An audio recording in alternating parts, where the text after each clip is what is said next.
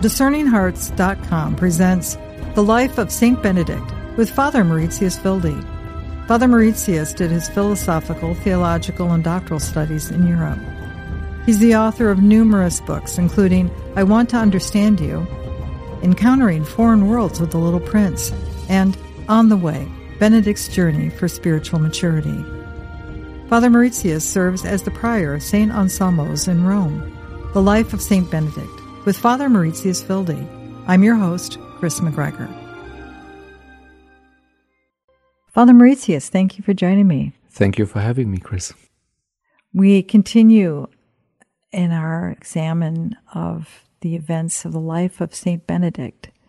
Much to teach us, isn't there? Oh yes, yes, it is. It, it's it's a wonderful story, and uh, Saint Benedict goes through so many stages of of growth and temptation and and recovery and then gaining new insight and and on this way he becomes fuller and fuller of God. This is this is where he wants to go. And as you remember he starts out in in Rome studying but that was the will of his father. So he finally gave this up because he found out God father is not in favor of this idea to stay in the city so he left the city, but his nurse followed him. So he lived in Affile, which is also in Italy. And she was very nurturing and he helped her a lot as well. But at a certain point, he felt, no, I have to even go away from her to be detached from this maternal figure in my life. So here we can see that St. Benedict went through something that is so typical for all saints and for all um, spiritual masters uh, you have to become detached from your father and from your mother, your earthly fathers and mothers. And then we saw how he settled in the cave for three years, kind of his novitiate as a Benedictine, if you wish. And there was this monk Romanus who brought him something to eat so that he wouldn't starve. But at a certain point, he was, uh, the devil got him Benedict, and so he threw a stone at the bell and wanted to stop Romanus doing these good deeds. Uh, with the result, actually, that he wouldn't, uh, he would have died uh, by hunger. So, thanks to God, again, the grace intervened and and helped Romanus to continue with his good work. At that point, Saint Benedict had to learn to be detached from the ideal you could be detached from everything and everybody. He wanted to have the total solitude, but this is just not possible. Even as a monk, it is not possible. We are called to uh, be people who live in communion with God and in community with our brothers and sisters. So at that point, he learned to be detached from any kind of fixation, and that is very important for all of us too as we journey on the spiritual path that we don't get stuck in fixations, but still open our hearts and listen to where God wants to call us. And the next uh, story is also very interesting. So, what else could he become detached from? So, what what is the next step that God um, taught him on this journey into more freedom and into more emptiness in order to receive God. So I would like to read the next passage to you. At length, the time came when Almighty God wished to grant Saint Benedict rest from his toil and reveal Benedict's virtuous life to others. Like a shining lamp, his example was to be set on a lampstand to give light to everyone in God's house. The Lord therefore appeared in a vision to a priest some distance away who had just prepared his Easter dinner. How can you prepare these delicacies for yourself?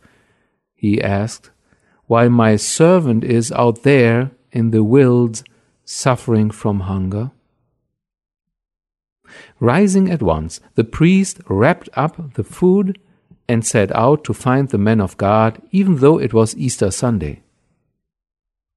He searched for him along the rough mountainsides, in the valleys, and through the caverns until he found him hidden in the cave. They said a prayer of thanksgiving together and then sat down to talk about the spiritual life. After a while, the priest suggested that they take their meal. Today is the great feast of Easter, he added.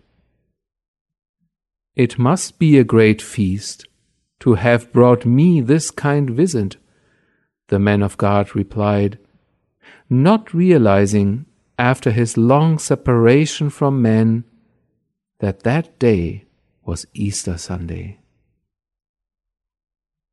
Today is really Easter, the priest insisted, the feast of our Lord's resurrection. On such a solemn occasion, you should not be fasting. Besides, I was sent here by Almighty God so that both of us could share in His gifts. After that, they said grace and began their meal. When it was over, they conversed some more, and then the priest went back to his church. I think that's a beautiful story, this encounter with the priest in the cave. Still, this story is a little bit shocking because how could it happen that Benedict, Saint Benedict, could forget about Easter? He was on the journey to follow God and Jesus more closely. How could he forget about the feast of Easter? And also the reaction that we read here, how Benedict responded to the priest is kind of strange. One must admit that Saint Benedict, in his rule, has a distinct and balanced way to speak about priests. There are actually two chapters in his rule that are dedicated to this topic. And maybe I can read them to you too, or summarize them. In chapter 60, Benedict says the admission of priests to the monastery. If any ordained priest asks to be received into the monastery, do not agree too quickly. However, if he is fully persistent and in his request, he must recognize that he will have to observe the full discipline of the rule without any mitigation, knowing that is written, Friend, what have you come for? He should, however, be allowed to stand next to the abbot, to give blessings, and to celebrate Mass, provided that the abbot bids him. Otherwise, he must recognize that he is subject to the discipline of the rule and not make any exceptions for himself, but rather give everyone an example of humility. Whenever there is a question of an appointment or of any other business in the monastery, he takes the place that corresponds to the date of his entry into the community and not that granted him out of respect for his priesthood. And in chapter 62, the priests of the monastery, St. Benedict writes Any abbot who asks to have a priest or deacon ordained should choose from his monks one worthy to exercise the priesthood. The monk so ordained must be on guard against conceit or pride but not presume to do anything except what the abbot commands him, and must recognize that now he will have to subject himself all the more to the discipline of the rule. Just because he is a priest, he may not therefore forget the obedience and discipline of the rule, but must make more and more progress toward God. I guess you can hear eh, what St. Benedict's intention is. He must have seen priests in his community who kind of spoiled the community in the sense um, that they found they had the privilege to go their very own ways, that they would not be under the abbot, under the rule, under the discipline of the rule, because of their priesthood. And in this regard, Benedict is very strict. Interesting. So he he does not you can feel that he has a great appreciation and love towards the Eucharist and towards the priesthood, but still, as far as monasticism goes, as the monastery goes, it doesn't matter if you are a priest or not. First of all, you are a monk. This is kind of the first vocation. I read this to you in order to show that he has this balanced um, view of the priesthood. And now, here in his biography, St. Gregory the Great, who was the Pope, mm-hmm. uh, tells us the story that a priest actually is coming and dining with St. Benedict. And again, the astonishing fact that Benedict had forgotten about the date of Easter. What's going on here? My assumption is that Benedict had reached a point in his life where he was even in a way detached from the church. The church's task is it to proclaim and to make sure that there is this feast of Easter, the solemnity of Easter. So the calendar is, so to speak, a thing that is um, task of the church to set the calendar and to say this is Easter. So when he has forgotten about this date, it means, in a way, he has forgotten about the church.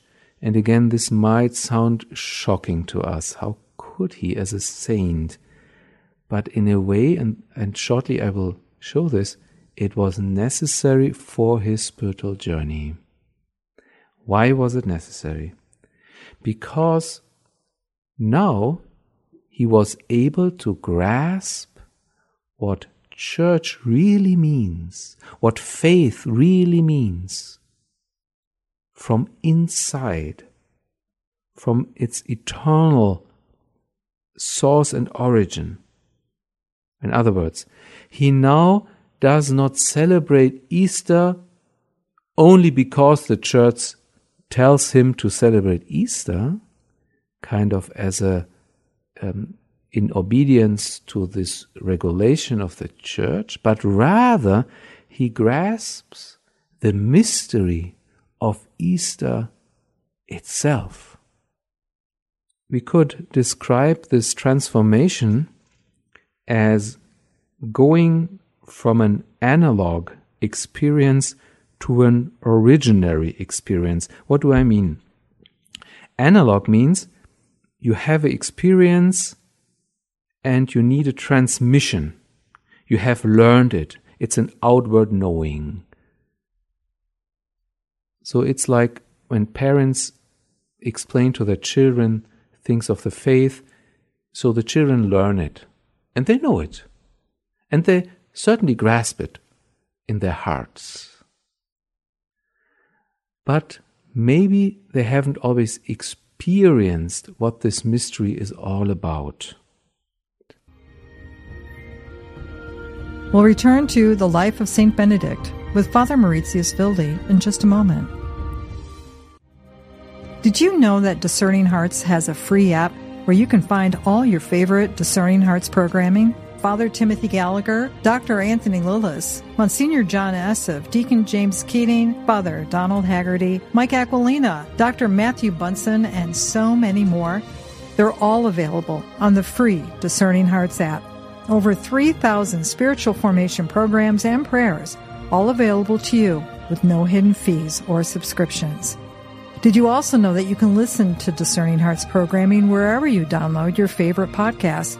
Like Apple Podcasts, Google Play, iHeartRadio, Spotify, even on Audible, as well as numerous other worldwide podcast streaming platforms. And did you know that Discerning Hearts also has a YouTube channel? Be sure to check out all these different places where you can find Discerning Hearts Catholic podcasts dedicated to those on the spiritual journey.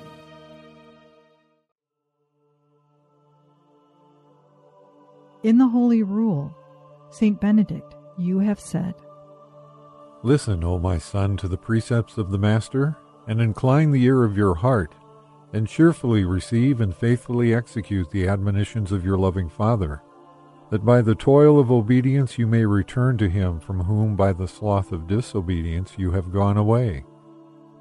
To you, therefore, my speech is now directed, who, giving up your own will, Take up the strong and most excellent arms of obedience to do battle for Christ the Lord, the true King. O Holy Father Saint Benedict, pray for us. Amen. Hi, this is Kris McGregor here to encourage you to check out the show notes for essential highlights, study and reflection questions, and additional resources for this episode you're listening to right now. They're offered to you freely by Discerning Hearts. We hope you'll take this opportunity to study for yourself or to share it with a group. And if you have any questions, concerns, or ideas, be sure to leave the comments in the com section of this particular posting. Now, back to our program. We now return to the life of St. Benedict with Father Mauritius Wilde. The experience we are talking about here is an original experience. That means you don't need a medium to get to know it. You are in the truth. You experience it yourself. It's an inward knowing. This is why St. Benedict says, It must be a great feast to have brought me this kind visit. What does this mean? Think about staying in a cave for three years. In a cave, it's cold, it's wet, it's dark. It's a little bit like being in a grave.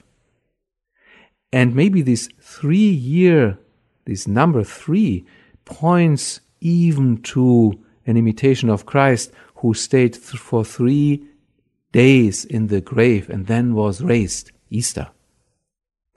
So, he was alone and it was dark. And here comes the very first human being visiting with him. And he brings something to eat. That must have been like resurrection. That was, that was Easter.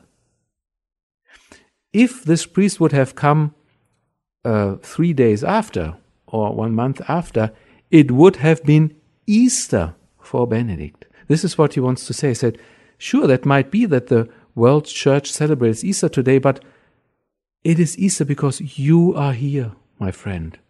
You, a living person, kind of raises me up also to, to new life. And we have communion and we eat together like Jesus ate on the, on the Easter morning and Easter evening together with the, with the brothers. It's Eucharist. It's Eucharist. So, St. Benedict understands at that point what Easter really means, means besides the ritual to celebrate Easter every year. By the way, this ritual becomes for him very important. He centers his whole, whole rule around the solemnity of Easter. He defines very precisely when the monks have to sing the Alleluia, and Easter is incredibly important for him. But again, he had to go through the stage of not knowing anymore kind of what the church would teach. He certainly hasn't forgotten that, but in order to grasp in a deeper way what the church really teaches. It really brings to life that understanding that we have that every time we celebrate the Eucharist, it is Easter. Exactly. And I would go even further. Easter can happen at any moment. We are we live in the mystery of Easter, since Jesus has redeemed us from death and sin. The whole world is raised to life already. We are on the way to become fully redeemed when the end of the world will, will come. So, at any moment, you could encounter the risen Lord. And certainly at any Eucharist, because this is the concentration. This is kind of the focus point of, of Easter in our lives and in the life of the church. So, what we say about Easter pertains to all feasts that we celebrate throughout the year. And you know that the Benedict- Benedictines are very faithful to celebrate the liturgy uh, of the year, the circle of the year. We love all the solemnities and feasts and memorials, and we are very careful to observe them. And that's interesting that we do this based on our founder, Saint Benedict, who was at a point where he forgot about all of this. The reason why we celebrate, we try to celebrate so faithfully these feasts is that we can count on these mysteries. We, you know, you never know when you are about to experience the feast of Corpus Christi, the feast of the Ascension, the feast of Palm Sunday, the feast of Good Friday. The mystery of Good Friday happens every day, can happen every minute to me or to you. You know, we just kind of chose one day per year in order to celebrate what we believe deeply happens all the time. And this is why we are so faithful. It's not so much about this date. It certainly makes sense to have a date. It helps us to remember, and we are connected with the whole church in the world.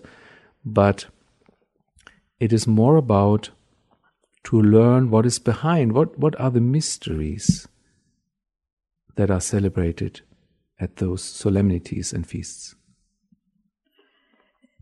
It was interesting as you were describing Benedict's experience, how it was so much like, in some ways, the encounter of Abraham and Melchizedek. Abraham had been out wandering and responding to something, even though he was not alone, he had a caravan, but he was alone in the experience. Mm-hmm. And then out of nowhere comes the, the priest. Yeah. Thank you for bringing this up. I, I could imagine that this parallel was intended by Gregory the Great because he very often compares Benedict with Abraham. Mm. Because Abraham is the father of the faith, and in a way, Benedict became a father of many, many monks. Benedict left, as we said, his parents, his hometown, his, uh, and all what could bind him very similarly to Abraham. And that opened him to this deeper understanding of, of God. And then you need angels like Romanus or like the priest or like Melchizedek who touch your life. So thanks thanks be to God that this priest was there and that he should that he didn't think, oh, it's Easter Sunday. Now I have really worked enough. I should have I take should take my nap now. Mm. Also compelling that as you bring up the different examples of experiences in Scripture that are similar in nature to this, that it shouldn't be quickly dismissed as though it's some type of literary device that is used to make a point. And because I think if we reflect in our own lives, have we not had these type of encounters when you're open to receive them, those unexpected surprises? Yes. Absolutely. And we have, this is why it is so important to teach our children and to introduce our children in all of this as thorough as possible um, in order to prepare them for this experience. This is what the liturgy does, actually, and this is what the church wants us to do to celebrate in this way in order to be ready if God, in a deeper way, wants to touch us with this um, respective mystery. You know, as Benedictines, we go so often to church, and sometimes it's just a routine, and it, it can become an empty, an empty routine easily, as you can imagine. You know, when you do it so often, and we don't have to be afraid about this, because we could see it as a preparation for this very day, when God wants to to um, disclose to us in a deeper way what all these things are about. And this pertains not only to Benedictines, it pertains to any Christian. You know, you go to church maybe uh, during the Holy Triduum year by year, and maybe there are years where you just don't understand what this all is about. but you are faithful, and that is good, very good, because the day might come when God really wants to show you in a deeper way uh, why He died for you and uh, why He uh, raised you up the bark of St. Peter, the great ship of the church. With any sailing vessel, you itself, it is just a ship, but you need the full and active participation of everyone serving on that ship to make it work. And it, that's is that what the full and active participation, the, the interior experience, that's what we bring to it? Exactly. This is exactly it. This interior yes or understanding leads us to the active participation. Um, you are absolutely right. This is what the Second Vatican Council want, wanted to bring us. And we have this experience in our monasteries um, very much. If, if the monks just kind of depend on the monastery and the community, they won't, they won't grow into the into a deeper relationship with Christ.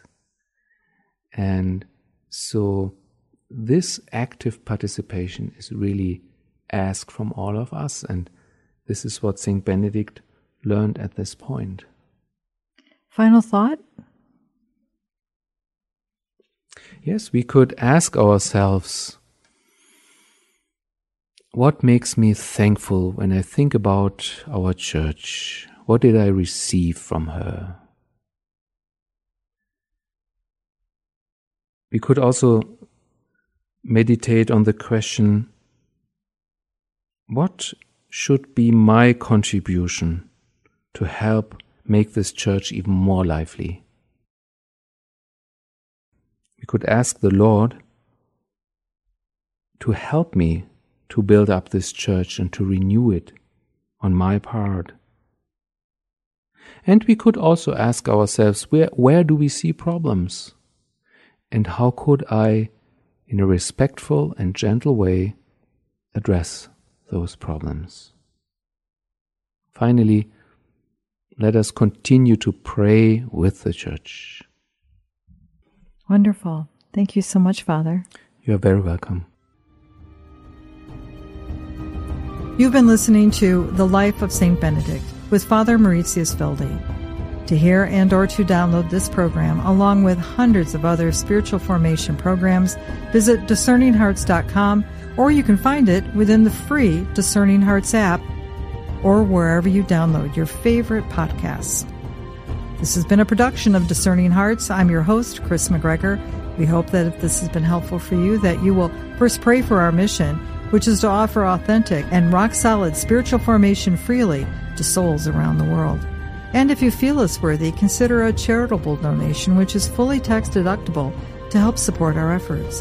And most of all, we hope that you will tell a friend about discerninghearts.com and join us next time for The Life of St. Benedict with Father Mauritius Wilde.